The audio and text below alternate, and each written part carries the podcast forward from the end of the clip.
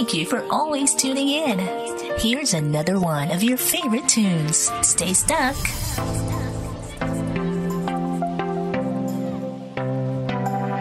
Assalamualaikum warahmatullahi wabarakatuh. Selamat pagi sahabat budaya semuanya. Apa kabar pagi hari ini? Di hari minggu kita berjumpa Di program yang selalu dinanti-nantikan Oleh semua sahabat budaya semuanya. Yang pastinya kita lagi ada di program Taton Wow Waliners Mira Potoli anga putumu tiada kesehatan tanpa, kesehatan, jiwa. Oke, nurse, apa kabar? Alhamdulillah. Sehat-sehat? Alhamdulillah luar biasa. Begitu fresh dengan warna pink ya, sahabat Wow. budaya. Saya cukup menggambarkan Ya. apa uh, dress code yang dipakai oleh Oh iya, saya lupa yang ini. dress code yang dipakai oleh uh, Nurse Mihra pagi hari ini. Um, tadi macet perjalanan Eh, karena setahu saja. saya setahu saya pagi ini ada begitu banyak kegiatan sih sebenarnya Hmm. Eh, tapi yang jelas biasanya sih ya yang namanya Biasanya. macet itu juga bikin orang aduh Stres. stres Iya, gimana gitu ya Ya, ya. Minggu kemarin kita sudah sempat bahas itu ya, sudah panjang lebar bahkan kita menyentil satu buah case. Iya. eh, kasus yang eh, imbasnya ternyata dari stres ya. Eh, nah sekarang untuk pekan kali ini kita mau ngulas yang mana lagi? Iya. Apakah masih bawaan dari kemarin turunannya part 2 atau? ya. Assalamualaikum sahabat budaya. Berjumpa kembali dengan kami ya dengan eh, saya Nurse Mihra. Kemarin kita sudah membahas itu ya Kakak Abi tentang stres secara umum ya. Terus eh, kita kemarin belum membahas sebenarnya dalam diri seseorang itu ketika stres pada umumnya sebenarnya bagaimana respon atau cara seseorang itu menanggapi. Kan ada kan beda-beda kan cara orang, tetapi Ya. pada secara apa sih secara naluri atau secara alami Mhm. Allah itu sudah menganugerahkan kita respon dalam tubuh ketika kita menghadapi stres. Semua orang sama, Hmm. ya. Jadi ada eh, kita memilih eh, flight or fight. Itu istilahnya. Hmm. Flight or fight. Kalau flight itu artinya terbang kan. Jadi kalau misalnya orang punya masalah, kadang-kadang dia terbang. Artinya bukan terbang terbang naik pesawat, bukan. Hmm, Atau terbang Tapi, punya eh, sayap iya. gitu ya, bukan ya? bukan, tapi dimaknai sebagai satu respon di mana Aha. ketika seseorang lagi stres atau punya masalah, dia berusaha untuk menghindar Mhm. atau berusaha untuk lari dari masalah itu. Jadi dia tidak siap untuk menghadapi masalah itu. Itu kategori flight. Flight. Ah, ah. Nah, ada yang fight. Hmm. Fight berarti dia berjuang. Hmm. Artinya ketika dia punya masalah, ketika dia merasakan eh, ada masalah dalam dirinya ataupun dengan lingkungannya, berarti dia ada lagi ada lagi masalah atau stres, Hmm. sehingga dia berjuang untuk menyelesaikan konflik atau masalah tersebut. Hmm. Jadi eh, sahabat budaya mungkin kadang ya, mungkin kita fight, tapi kadang kita flight. Oh Iya, gitu, berarti iya, bisa gitu? Bisa, makanya Oh, tadi saya oke. bilang kan ini- ini adalah suatu respon alami dalam diri seseorang ketika terjadi stres. Hmm. Mau pilih apa, flight or fight, dan itu memang terjadi di semua orang, di semua makhluk di muka bumi ini ketika dia stres. Karena emang itu secara teorinya emang benar. Hmm. Ya, jadi kadang-kadang kita fight, kadang-kadang kita cukup kuat untuk bisa menyelesaikan masalah kita, tapi kadang-kadang kita ingin flight, kita Hmm. ah aduh saya capek. Betul betul betul. Berulang Saya baru terus. mau bilang gitu ya. Eh, ketika kita fight dengan eh, eh, masalah yang muncul membuat kita stres, Ya. tapi lama-lama juga secara manusiawi kita akan give up ya. Iya, kita give up. Akhirnya flight Hmm, gitu. Ya, kita ya. flight. Jadi memang itu. Jadi kalau sahabat budaya yang bilang, saya kok tidak selalu seperti ini. Hmm. Saya tidak selalu uh, berusaha untuk bisa menyelesaikan masalah saya. Kenapa? Kadang-kadang saya merasa lelah, nurse. Hmm. Ya itu memang wajar karena memang kita ada ada fase di mana kita fight, ada fase di mana kita flight gitu. Hmm, Karena sudah capek gitu Iya ya. sudah capek. Hmm. Tapi itu sebenarnya wajar nggak? Iya wajar, Hmm. wajar. Tetapi kalau misalnya ada beberapa, nah itu ini ke ini lebih ke adaptasi. Hmm. Kalau tadi kan kita membahas tentang mekanisme menghadapi stres ya, jadi flight or fight itu dalam diri seseorang. Nah kalau ada mekanisme yang di mana apa? Adaptasi di mana sudah yang tidak adaptif, artinya ketika seseorang sudah flight, kan dia ingin lari dari kenyataan, tapi lari dari masalah, tapi dia justru menyiksa dirinya sendiri. Itu berarti adalah adaptasi yang negatif. Hmm, Jadi oke. tergantung kalau kita flight dengan cara oke kita lari dari masalah tapi kita enjoy dengan kehidupan kita tanpa memikirkan masalah itu oke. Hmm. Tapi bagaimana kalau orang flight tapi dia flight kemudian dia mengalihkan flight itu ke arah-arah lain Yang misalnya. benar-benar flight. Iya, ya. misalnya contoh dia misalnya minum-minuman minum-minuman keras Pakai atau misalnya pakai narkoba. narkoba, Hmm, generasi betul, muda betul. sekarang memang yang ingin tenang selama-lamanya seperti itu. Ada sebuah case ya Kakak. Jadi saya punya teman dan ini memang berujung pada kematian. Hmm. Jadi ini terjadi beberapa tahun silam dan dan ini sempat heboh ya karena Hmm. teman saya ini adalah calon anggota legislatif. Mungkin karena sekarang ini lagi booming uh, Betul, pemilihan. betul, Jadi betul. ini adalah suatu bentuk uh, kondisi yang benar-benar nyata ya. Jadi teman saya ini ceritanya Kakak Abi dan sahabat budaya sekalian. Mhm. uh, teman saya ini dia ini tuntutan usia Mhm. seorang perempuan harus diharuskan untuk segera menikah. Nah, dia sudah punya pasangan, tetapi uh, keluarganya tidak merestui, terganjal restu orang tua Mhm. perempuan. Padahal perempuannya sudah oke, tapi keluarganya tidak oke. Nah, dia juga sementara mencalonkan sebagai anggota legislatif. Mhm. Kemudian ada masalah lain di mana dia dituntut orang tua harus segera menyelesaikan studi. Mhm. Jadi orang tuanya juga melarang dia untuk segera menikah karena belum iya dari banyak mana-mana ya gitu kan. eksternal. Wow. Kemudian dia adalah calon anggota legislatif. Nah, dia waktu itu dihadapkan pada konflik di mana dia benar-benar ngebet nikah. Tapi dia kata orang tuanya, kamu eh, apa memenangkan eh, pemilihan dulu lah, baru kamu mikir nikah itu gampang katanya. Tapi menurut dia itu adalah masalah yang adalah suatu cara orang tua untuk mengulur-ngulur waktu agar dia tidak jadi nikah dengan si pacarnya Oh, ini gitu. gitu. Mhm. Nah, akhirnya teman saya ini karena dia adalah seorang eh, petugas kesehatan, jadi kan dia tahu obat-obatan yang eh, bisa menenangkan. Jadi dia menggunakan metode flight di mana dia ingin lari atau dia sudah capek. Dia selalu dihadapkan pada kondisi di mana dia selalu dilema memilih antara orang tua ataupun kekasihnya gitu. Nah, akhirnya teman saya ini mengkonsumsi salah satu jenis obat yang benar-benar menenangkan. Dengan dosis yang tinggi. Oh. akhirnya dia sampai benar-benar flag gitu. Jadi kayak eh, ya merasa kayak tenang. Tapi karena terlalu banyak dosisnya ya akhirnya dia tidak sadar. Mhm. and then tidak sadar akhirnya dia koma Hmm. jadi karena penggunaan obat itu karena memang dia awalnya dari stres akhirnya berujung pada kematian Dan berarti secara kita boleh simpulkan adaptasinya salah gitu ya? adaptasinya negatif seperti itu adaptasinya Jadi negatif. kalau dari uh, pengantarnya nurse tadi sahabat budaya bahwa kita di part 2 ini akan terus mengulas yang namanya stres dan adaptasinya Mm-hmm. Adaptasi, ya. gitu ya. Banyak juga uh, mahasiswanya nurse ini yang selalu masuk di WhatsApp ya sering tanya gini gitu. Uh, kayaknya tugas kuliah enggak sih bukan tugas harus kuliah selalu menyimak gitu.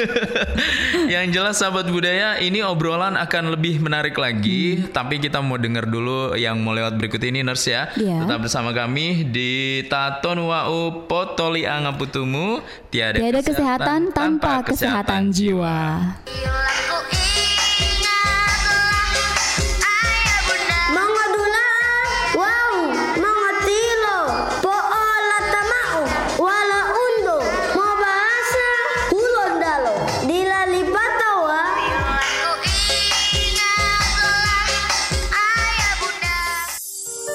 you for always tuning in. Here's another one of your favorite tunes. Stay stuck.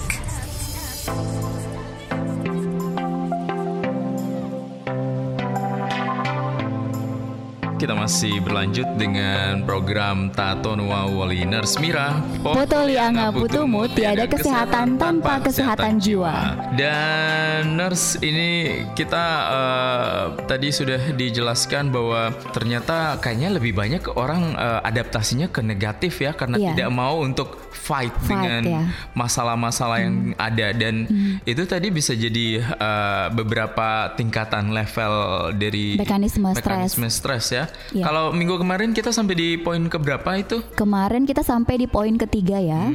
Ya, jadi uh, sahabat budaya kembali saya mengulas kembali mungkin Ya. sahabat budaya lupa ya bahwa mekanisme stres itu ada beberapa tahapan, ada dibagi dalam enam tahap. Ini menurut sebuah teori dari Robert J. Van Amberg 1979 ya dalam buku yang ditulis oleh Bapak Dadang Hawari. Nah, ini terjadi dalam diri seseorang ketika stres. Yang pertama adalah tahap ini merupakan tahap yang paling ringan. Biasanya orang yang stres itu ditandai dengan munculnya semangat yang berlebihan. Jadi ada eh, overexcited gitu ya. Jadi memang sudah benar-benar ketika stres itu datang itu adalah positif. Jadi dia semakin bersemangat, semakin eh, rajin bekerja gitu. Kemudian tapi karena dia sudah sangat bersemangat ataupun eh, tenaganya habis terkuras karena emang dia benar-benar yang yang benar-benar all out gitu untuk menyelesaikan eh, pekerjaan dan sebagainya sehingga perlahan-lahan cadangan energinya mulai habis gitu jadi dia mulai capek gitu kan nah tahap kedua ketika itu kan tahap pertama ya. Kemudian tahap kedua adalah ketika seseorang stres itu mulai terlihat dampak stres. Jadi semula semula stres itu kan menyenangkan. Jadi mulainya stres itu membuat dia semakin bersemangat. Tetapi karena tadi saya bilang cadangan energinya habis terkuras gitu. Jadi dia mulai merasakan keluhan-keluhan seperti mudah lelah, kemudian ada nyeri perut ya, kemudian rasa tegang di te- bagian tengkuk gitu, tegang otot ya. Kemudian dia juga eh, tidak bisa santai artinya dia sedikit-sedikit kepikiran sama masalahnya gitu. Kalau di tahap satu kan dia tidak kepikiran artinya bukan tidak kepikiran tapi justru dari masalah itu dia semakin berusaha untuk menyelesaikan. Jadi di situ fight-nya sangat kelihatan gitu ya. Nah, tahap ketiga jika tahap stres sebelumnya itu ditanggapi dengan eh, hal-hal yang bisa dia selesaikan, tapi pada tahap ketiga ini sudah mulai muncul masalah-masalah pada sistem pencernaan. Hmm. Seperti adanya diare, kemudian ada muncul ada mah gitu ya atau ada gastritis Metabolismenya mm, terganggu iya. ya. Meka- Metabolisme atau sistem pencernaannya, kemudian dia sudah mulai me- sulit memulai tidur atau ada insomnia, Hmm. atau dia sul- eh, atau dia sering terbangun tengah malam karena nightmare atau mimpi buruk gitu ya, ataupun dia dan juga susah untuk memulai tidur kembali. Hmm. Jadi terkaget pada malam hari, tengah malam, kemudian susah untuk tidur lagi gitu ya. Jadi itu adalah keluhan-keluhan yang biasa muncul pada tahap ketiga.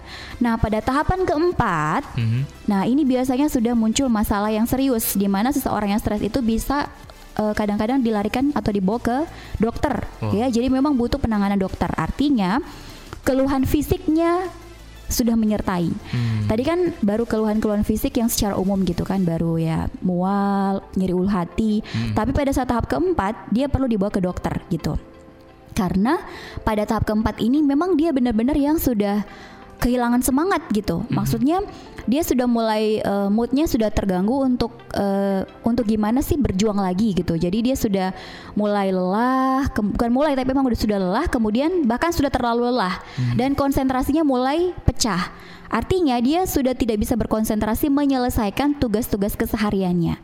Jadi misalnya contoh, misalnya orang yang stres itu di tahap ketiga dia masih ada nyeri, nyeri ulu hati, masih ada ada mual-mual atau sakit kepala, kemudian susah tidur, tetapi dia masih tetap bisa bekerja, bisa tetap datang tepat waktu di kantor, tetap bisa datang tepat waktu ke sekolah atau bisa tetap menyelesaikan pekerjaannya. Tetapi pada tahap keempat dia sudah mulai eh, tidak bisa menyelesaikan pekerjaan-pekerjaan yang rutin dia biasa lakukan. Jadi dia butuh seorang eh, dokter atau seorang eh, psikiatri untuk membantu gitu, untuk penyelesaian penyelesaian masalah-masalah fisik gitu.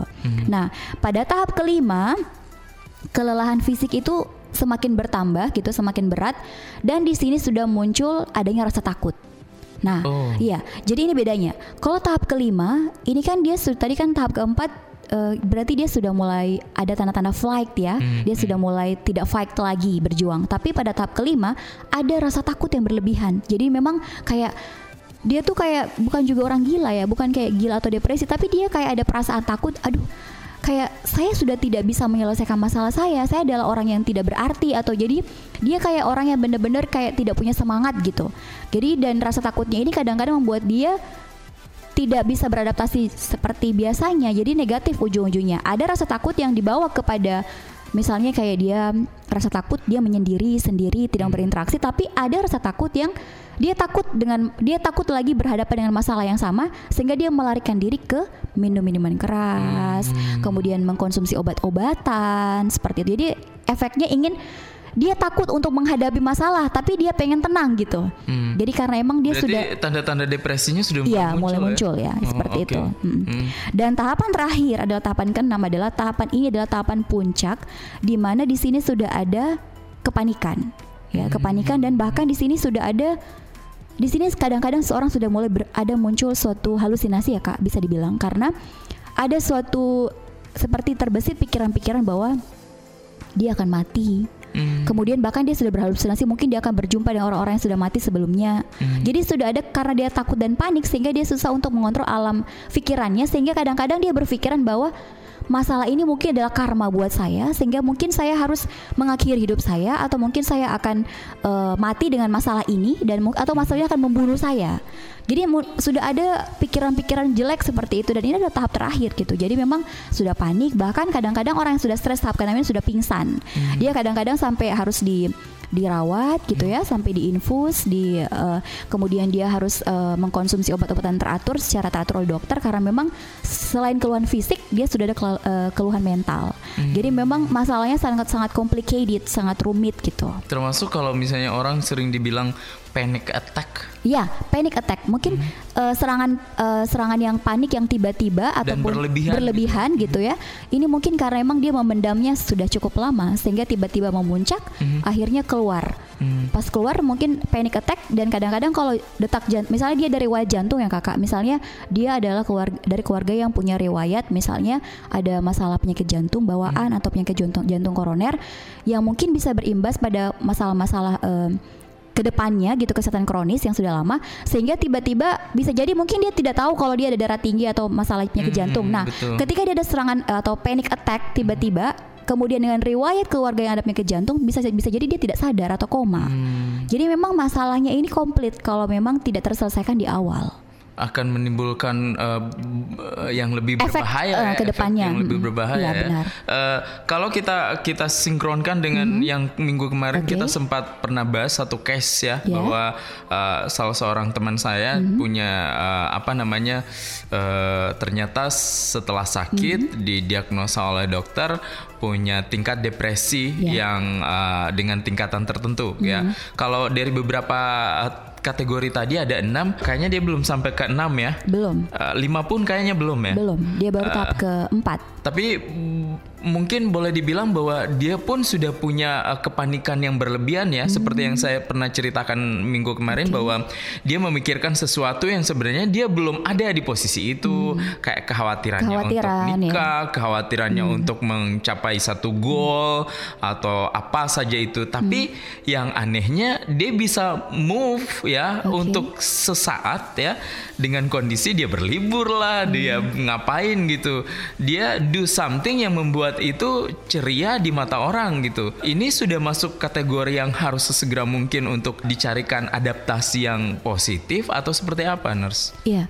Jadi eh, kalau teman kakak Abi ini kan memang ada masalah fisik ya. Hmm. Eh, jadi ada diagnosa penyakit dokter yang Betul. eh, Kemarin itu uh, sempat saya tanyakan lagi ternyata nama penyakitnya adalah GERD, GERD gitu. ya. Uh, Gastro, uh, gastroesophageal disease. Ya, disease ya, Uh, ha, uh. GERD. Jadi memang ada masalah yang disebabkan oleh adanya peningkatan asam lambung Hmm. dan peningkatan asam lambung itu pada ujung-ujungnya itu disebabkan karena stres gitu Hmm. ya. Jadi memang kadang-kadang kita tanya, "Ih, kenapa saya kan perasaan makannya teratur biasa, tapi kenapa eh, sering eh, mual gitu ya atau Hmm. Betul. ada nyeri ulu hati padahal saya sudah makan gitu. Makan saya bahkan berlebihan." Ya itu mungkin karena faktor stres sehingga asam lambung juga eh, naik atau eh, memuncak gitu ya. Hmm. Nah, kalau teman kakak Abi ini kondisinya adalah ya harusnya kita lebih khawatir sama orang seperti ini ya kakak Abi, tipikal teman kakak Abi yang punya mungkin kepribadiannya yang dia introvert.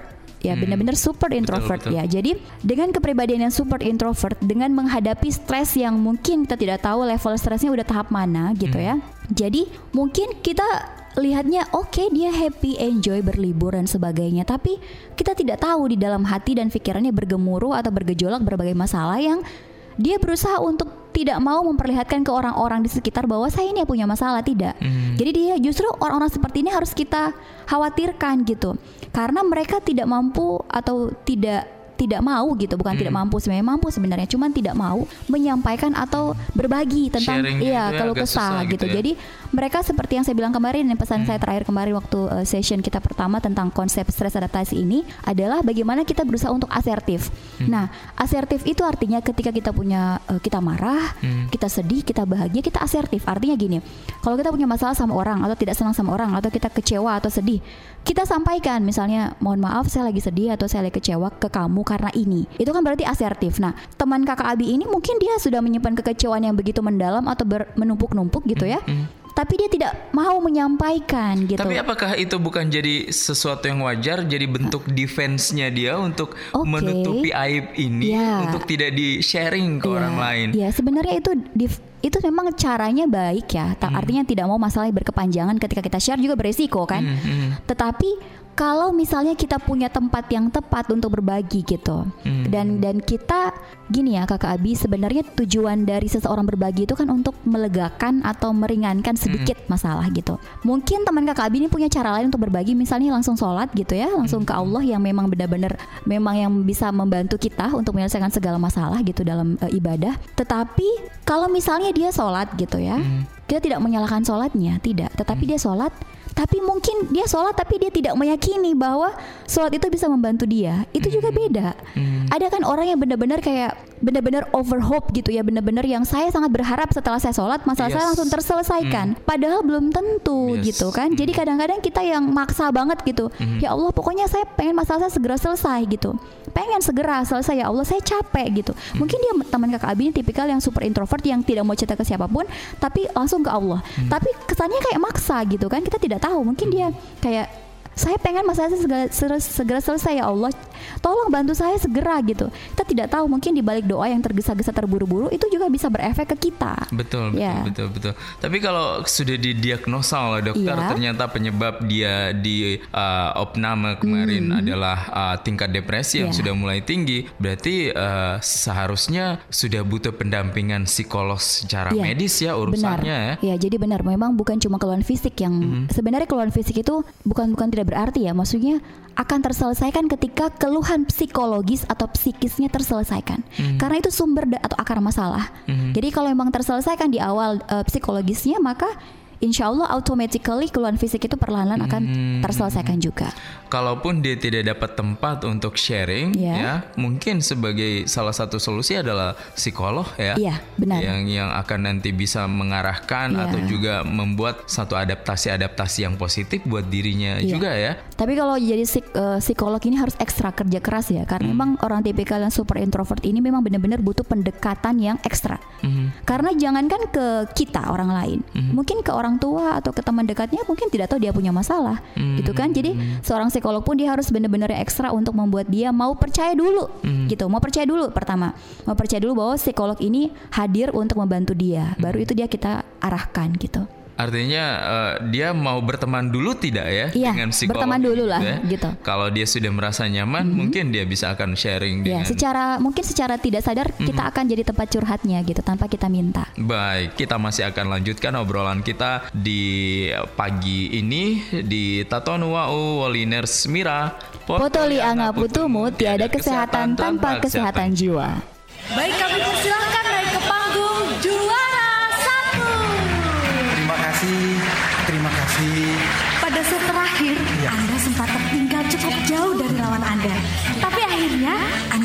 berhasil merebut set penentuan tadi dan keluar sebagai juara satu. Terima kasih. Nah, bagaimana Anda bisa mengalahkan lawan yang cukup tangguh tadi? Eh, sebelumnya, izinkan saya mengucapkan terima kasih kepada orang tua saya. Dari ayahlah saya belajar. Beliau selalu mengingatkan kepada saya, jangan sampai kehilangan harapan, percaya diri, dan berdoa. Itulah kekuatan saya, itulah yang selalu saya bangun.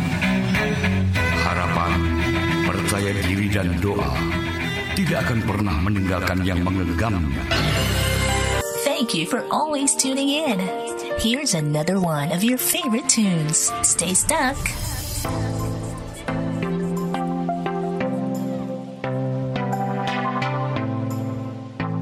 Kita masih di bincang-bincang Tato Nuwa Waliners Mihra Potoli anga putumu, tiada kesehatan tanpa kesehatan jiwa. Obrolan kita di pagi ini uh, stres dan adaptasinya ini tipikal dari uh, ini mahasiswanya nurse ya. Namanya Rizky. Oke. Uh, tipikalnya Rizky ini pemendam uh, rasa marah, Marah. ya. Kemudian uh, ingin menyendiri dan saat marah uh, membuat status di sosial media dan uh, pengennya uh, apa namanya punya dampak tersendiri bagi orang yang dimarahi gitu. Artinya pak kasih kode dan Kode ya. Uh, kira-kira untuk meminimalisir ini bagaimana? Uh, ini juga masuk di tingkatan stres sebenarnya ya ketika Iya. dia marah meluap-luap ya dia tidak bisa uh, Mengontrol. men- ya mengontrol dan mencari adaptasi yang positif ya boleh dibilang seperti itu ya Iya, sebenarnya ada berbagai macam adaptasi seseorang ya, tergantung gimana sih kita menghadapi masalah, tergantung kita nyamannya bagaimana. Mhm. Nah, kalau tipikal eh, mahasiswa saya ini ya, si Rizky, memang dia eh, tipikal yang kelihatannya memang sudah dia kan adalah karakter yang ekstrovert ya. Hmm. Jadi dia lebih ke gimana sih keluar. Gimana sih eh, menam- menampilkan mau sedih, mau bahagia, mau marah itu dia keluarkan gitu. Tapi tidak secara langsung ngomong ke orangnya, tapi itu seperti ngomong ke orangnya langsung ya, tapi menyindir. Hmm. Lebih ke status gitu. Sebenarnya ini bisa dibilang adalah suatu adaptasi yang beresiko. Hmm. Saya tidak bilang ini negatif ya. Tapi saya bilang ini adalah suatu hal yang beresiko. Artinya apa?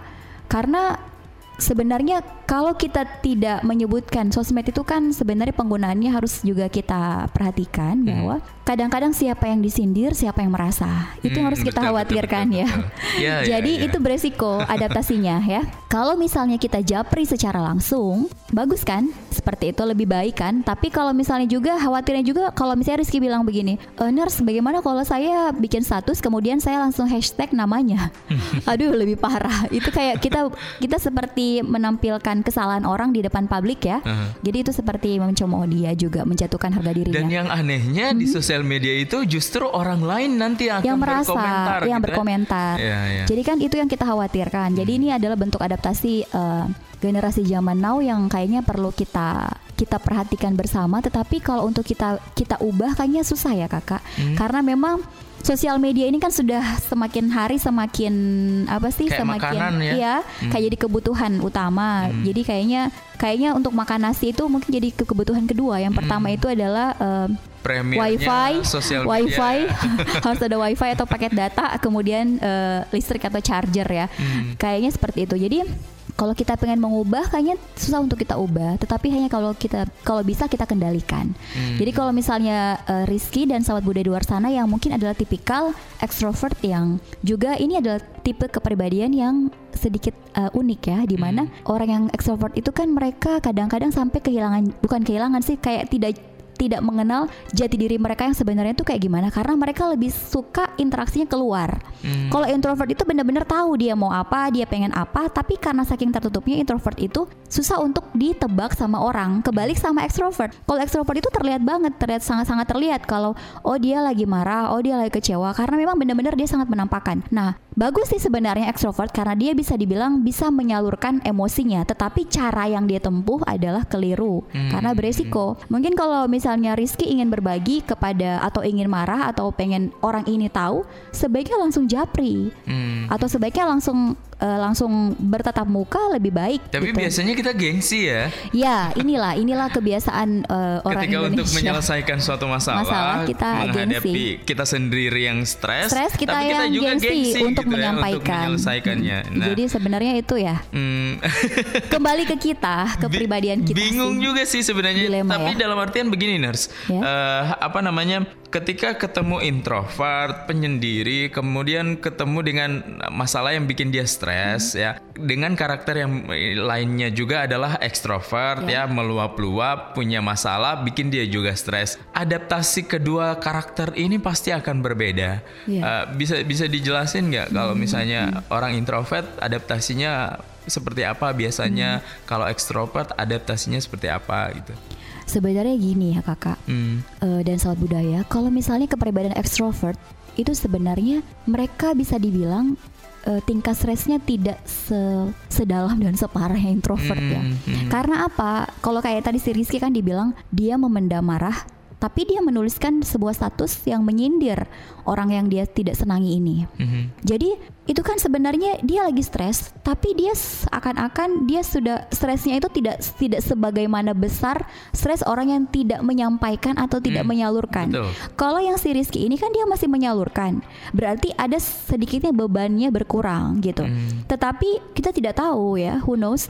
Rizky mungkin dia bikin status mungkin bisa jadi ada orang yang komen status itu kayak kata-kata Kak Abi tadi bahwa orang lain yang justru merasa atau berkomentar bahwa kamu kok begini, saya kan begini-begini atau apalah atau justru kembali membuli si Rizky. Hmm. Nah, bisa jadi stresnya bukan karena masalah mas atau apa keluhannya keluhannya keluhannya tersalurkan atau eh, stresnya tersalurkan tapi mungkin masalahnya baru masalah baru yang muncul Hmm. yaitu di mana dia akan diserang Dibully, atau dibully ya. oleh orang lain yang betul. Yang sebenarnya jadi merasa bahwa itu untuk untuk orang ini statusnya menyindir gitu. Itu- Kalau misalnya yang itu ekstrovert ya. Nah. Kalau introvert ini sebenarnya mereka itu adalah tipikal yang stresnya tuh kayak drama. Hmm. Jadi kalau ada stres tuh kayak drama banget, drama sekali. Macam macam so rasa-rasa disebut drama queen gitu. Iya drama queen kayak orang introvert tuh macam masalah sepele tuh kayak seakan-akan dunia sudah mau kiamat Ah, gitu. iya, iya. Masalah sepele, aduh dia ini kayaknya marah Panas tau atau ih anak malas sekali dia ini begini-begini.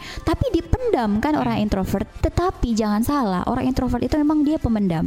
Saya kan memang kepribadian introvert ya, Mhm. ke pemendam. Tetapi saya temukan bahwa sekalipun saya memendam masalah saya gitu, saya introvert, tapi saya yang sebenarnya tahu gimana menyelesaikan masalah ini. Hmm. Beda sama ekstrovert. Ekstrovert itu memang mereka menyalurkan. Oke, mereka menyalurkan, menyampaikan mungkin dengan berbeda- berbeda-beda caranya. Tetapi mereka jadi bi- mereka jadi tidak menemukan kayak ada satu kayak gimana sih Kakak kayak ada standar atau oh kalau saya ada masalah ini, Hmm. saya harus ini. Hmm. Jadi kalau orang extrovert itu kan kayak caranya tuh kayak serba serba diekspos Mhm. gitu. Jadi mereka kayak Ingin tidak punya Mm-mm. attention dari luar Iya, gitu jadi ya. ada perhatian lebih dari orang. Jadi mereka kayak tidak menemukan saya ini sebenarnya tipikal orang yang kalau ada masalah ini saya harus apa. Mhm. Jadi lebih kepada jati dirinya tuh. Kayak jati dirinya kalau saya punya masalah ini, mekanisme coping atau cara saya menyelesaikan tuh saya punya ciri khasnya tuh begini. Hmm. Gitu. Kalau kayak saya kan kalau saya punya masalah, saya pertama diam dulu. Hmm, hmm. Itu memang tipikal saya banget gitu. Kalau saya ada masalah langsung saya bicara, langsung saya kayak expose ke dunia luar, itu berarti bukan saya sekali, bukan saya banget gitu. Nah, kalau orang extrovert itu mereka langsung keluarkan. Jadi mereka kayak tidak ada kayak tidak ada suatu privasi yang benar-benar yang saya harus menyimpan dulu atau saya harus menyelesaikan sendiri dulu baru saya bagi keluar sehingga mereka langsung plek keluar. Jadi orang langsung cepat tahu Berarti secara tidak langsung boleh dibilang sebenarnya introvert Plus- dengan ada plus extrovert minusnya. ini fight-nya sama gitu sama ya. fight-nya Hmm. tetapi kalau misalnya introvert itu kakak meskipun dia berusaha untuk fight Mhm. kadang-kadang dia juga kadang-kadang flight Hmm. begini jadi kalau kita bisa lihat kakak dari ke pembagian tadi mungkin mungkin kita bisa kategorikan bahwa yang introvert ini lebih kepada fight tapi Hmm. lebih ke fight to the yourself gitu. Ke diri sendiri. Fightnya ke diri sendiri. Tapi kalau yang uh, extrovert dia fight tapi to environment jadi ke lingkungan gitu. Dia fight tapi dia fightnya keluar. Tapi kalau in- uh, introvert fightnya ke diri sendiri tapi dia lagi fight gitu tapi tidak terlihat. Nah kadang-kadang orang extrovert itu justru dia cepat flight Oh gitu. Iya, Hmm. memang kelihatannya keluar kan. Oke, tersalurkan bagus, tidak tidak dipendam. Tapi dia kadang-kadang bisa cepat flight. Kenapa? Karena dia mungkin sudah mencoba berbagai macam cara yang diekspos keluar, tapi tidak tidak tersalurkan. Justru yang merasa orang lain, gitu kan? Tidak terselesaikan masalah, justru dibully balik. Hmm. Nah, jadi dia Akhirnya akan dia jadi capek flight, gitu ya. capek sendiri. Ih, kenapa saya ini tidak ada terselesaikan masalah, tambah masalah baru ini, Hmm, begitu kan? Kalau yang introvert dia fight ke diri sendiri, dia pendam, tapi dia tidak akan menjadi orang yang mudah flight. Kenapa? Karena dia tahu dia berjuang, dia yang dapatkan masalah, dia berjuang, dia puas sendiri, dia bahagia sendiri, sehingga dia tahu saya tidak boleh menyerah hanya karena ini. Hmm. Itu makanya saya bilang tadi jati diri orang yang introvert itu benar-benar kuat karena memang dia tahu dia harus apa dan bagaimana gitu. Hmm. Tapi beda case-nya lagi ya dengan teman saya. Iya. Dia introvert tapi pada dasarnya dia tidak tahu gitu untuk Iya. menyelesaikan masalah. Iya, kalau teman kakak ini kan dia introvert ya, Hmm. introvert yang super introvert, yang dia tidak tahu gimana menyelesaikan masalah. Dia sebenarnya tidak tahu menyelesaikan masalah itu mungkin dari pandangan kita kakak. Mungkin bagi dia itu caranya. Hmm. Gitu kan? Setiap orang itu kan punya persepsi berbeda bahwa saya bisa menyelesaikan masalah saya nyamannya saya kayak gini. Hmm. kan tadi kan depend on ourselves kembali ke kita. Kita mau bilang orang oke orang mau bilang kamu tidak bisa menyelesaikan masalah kamu karena ujungnya kamu plek masuk rumah sakit di opnam. hmm. kamu stres dikatakan dokter depresi loh. Hanya karena masalah ada GERD gitu. Tapi mungkin bagi dia itu nyaman-nyaman saja itu zona nyaman saya gitu. Saya menikmati rasa sakit saya. Makanya kan Apakah itu masih masih bisa dikategorikan masuk di zona nyamannya ketika Mhm. dia sudah flight karena sudah di opname Oke. dan boleh dibilang dokter sudah mendiagnosa bahwa dia sudah masuk ke tingkat depresi gitu. Iya, bagi dia itu adalah fight. Fight bukan flight. Hmm. Karena dia di opnam, kan dia kan dokter kan bilang ini stres depresi. Hmm. Dia berbagi. Pertanyaan saya adalah dia langsung berbagi tidak masalahnya ke kakak atau misalnya ke teman-temannya. Hmm. Misalnya kalau orang bilang teman-temannya kan tahu, eh dia depresi. Apakah dia langsung menceritakan masalahnya kan tidak? Dia kan tetap memendam. Dia berarti dalam za- dalam zona bahwa saya tetap nyaman dan saya lagi fight meskipun saya lagi sakit. Karena fight-nya dia adalah dia tetap dengan kekeh menyembunyikan masalah, memendam karena dia tahu dia punya solusi lain tanpa bercerita. Dia lagi fight itu bukan lagi flight. Kalau dia flight berbeda mungkin case-nya kan kondisinya mungkin. Dia dia lagi di opnam oke di opnam kemudian akhirnya dia menangis kemudian dia bercerita jadi bukan dia banget gitu kan. Jadi dia lagi flight itu jadi beda. Kadang-kadang kita melihat orang oh dia lagi uh, flight kayak flight kayaknya. Flightnya itu mungkin beda. Mungkin begini dia pendiam. Kemudian yang ada masalah biasanya dia diam tapi ini dia curhat. Bisa jadi curhat itu bukan lagi fight tapi dia lagi flight. Oh, gitu. bisa jadi.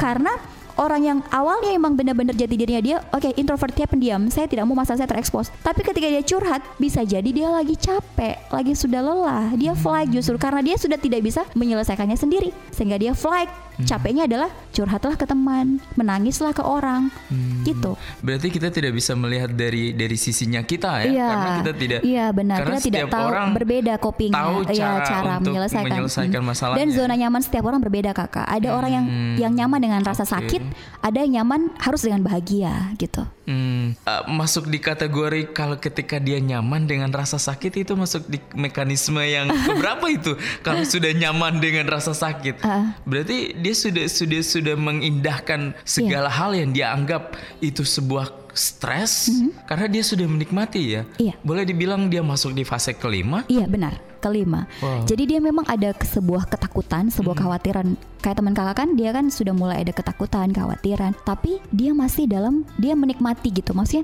saya takut, saya takut saya akan begini, saya takut masalah saya begini, saya takut akan diserang balik, saya takut akan begini, saya gagal dalam menyelesaikan ini. Tapi saya masih menikmati rasa saya, saya masih mampu mengolah rasa ini gitu. Kecuali kalau sudah tahap keenam dia sudah plek eh, sudah tidak sadar gitu yang gimana itu mungkin dia sudah tidak dia sudah flight di situ. Hmm, artinya give up Give gitu. up ya, benar. Eh, sahabat budaya ini semakin menarik ya obrolan kita di pagi ini Eh, berbicara soal stres dan eh, Adaptasi. adaptasinya ya. Tergantung sebenarnya semua balik ke kita ya. Iya. Mau mencari eh, yang fight ke flight juga boleh, Boleh. ya.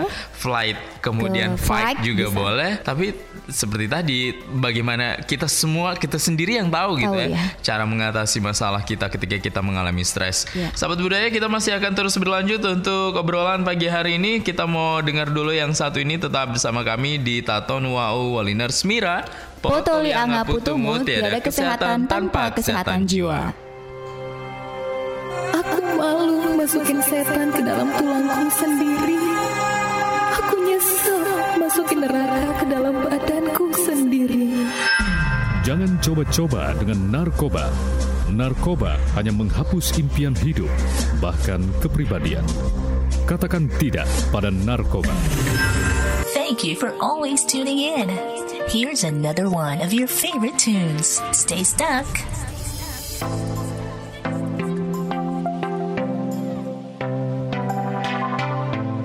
Kita masih di program Taton Wau Waliner Smira. Potoli anga putumu tiada kesehatan tanpa kesehatan jiwa.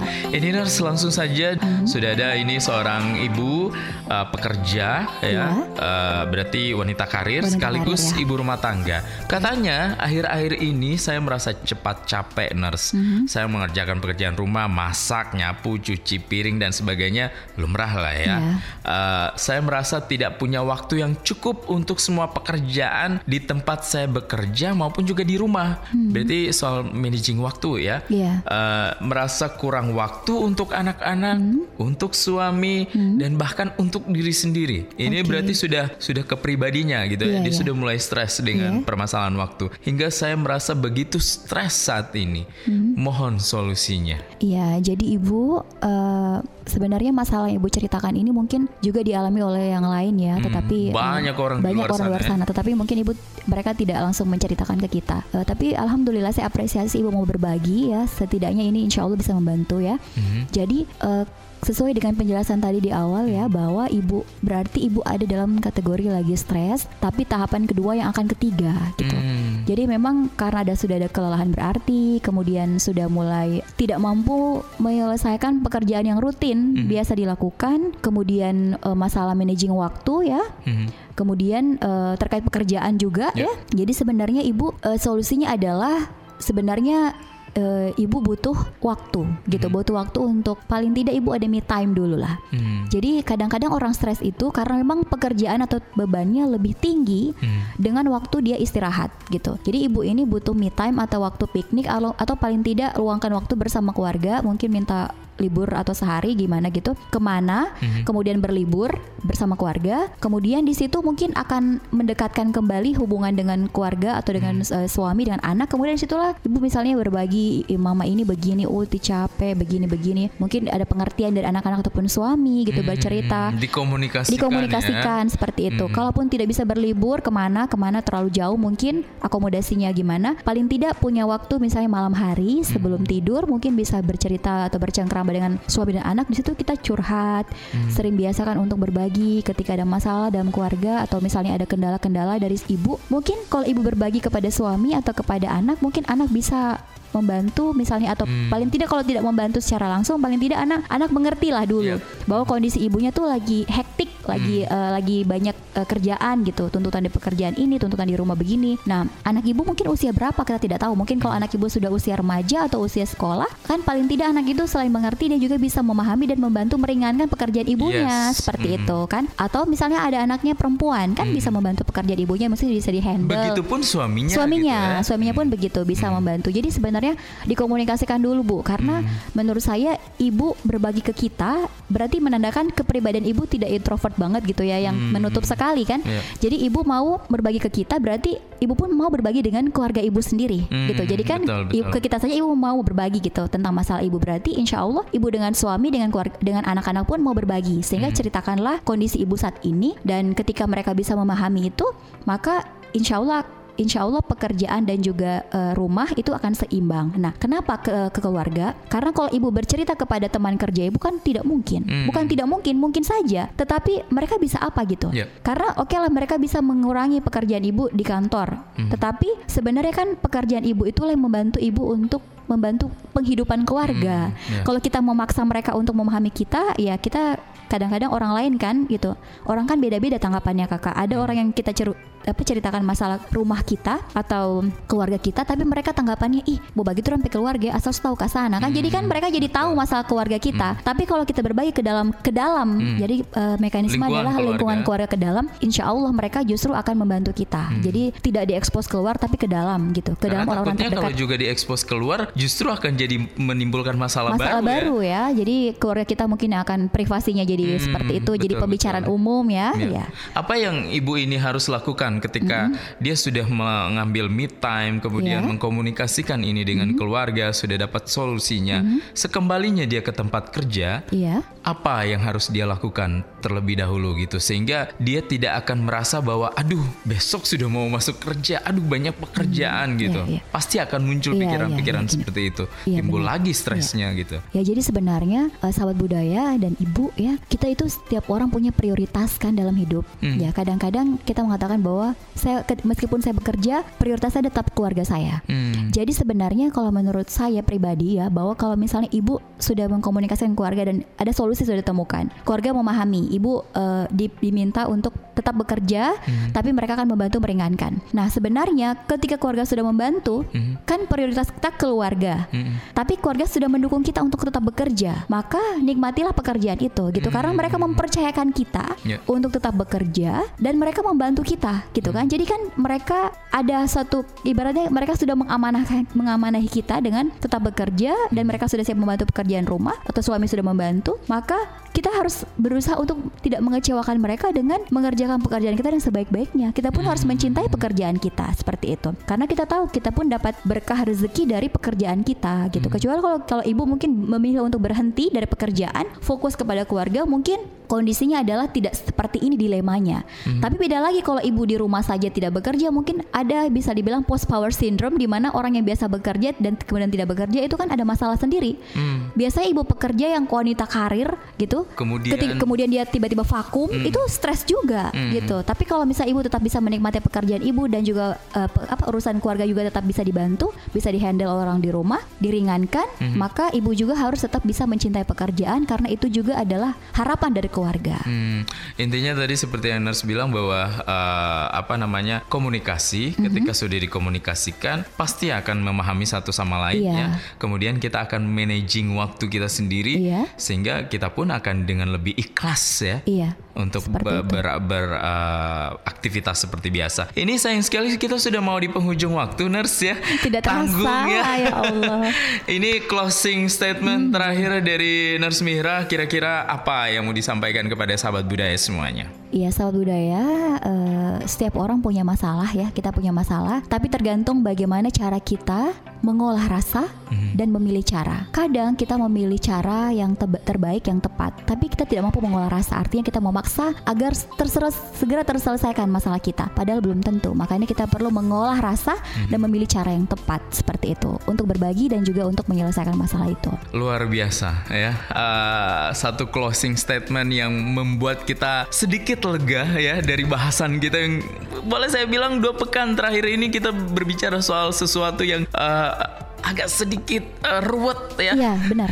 Dan ini sering sekali terjadi dalam kehidupan Menguras sehari-hari. emosi ya, Kakak, ya? Iya banget. Bahkan bukan dalam posisi saya, saya pun ikut Seakan-akan merasakan ya. berada di posisi itu. Tapi sayang sekali sahabat budaya, obrolan kita sudah harus selesai untuk pagi hari ini. Uh, kita akan ketemu lagi di kesempatan berikutnya, insya Allah dalam uh, kesehatan yang dijaga Amin. dan kita akan selalu diberikan umur yang panjang, Amin, ya Allah. dipertemukan dipertemukan lagi di hari Minggu berikutnya. Saya pamit, Nurse Mihra juga pamit di Iya. program Tatono Wawoli Nurse Mihra. Potoli angaputumu tiada kesehatan tanpa kesehatan jiwa.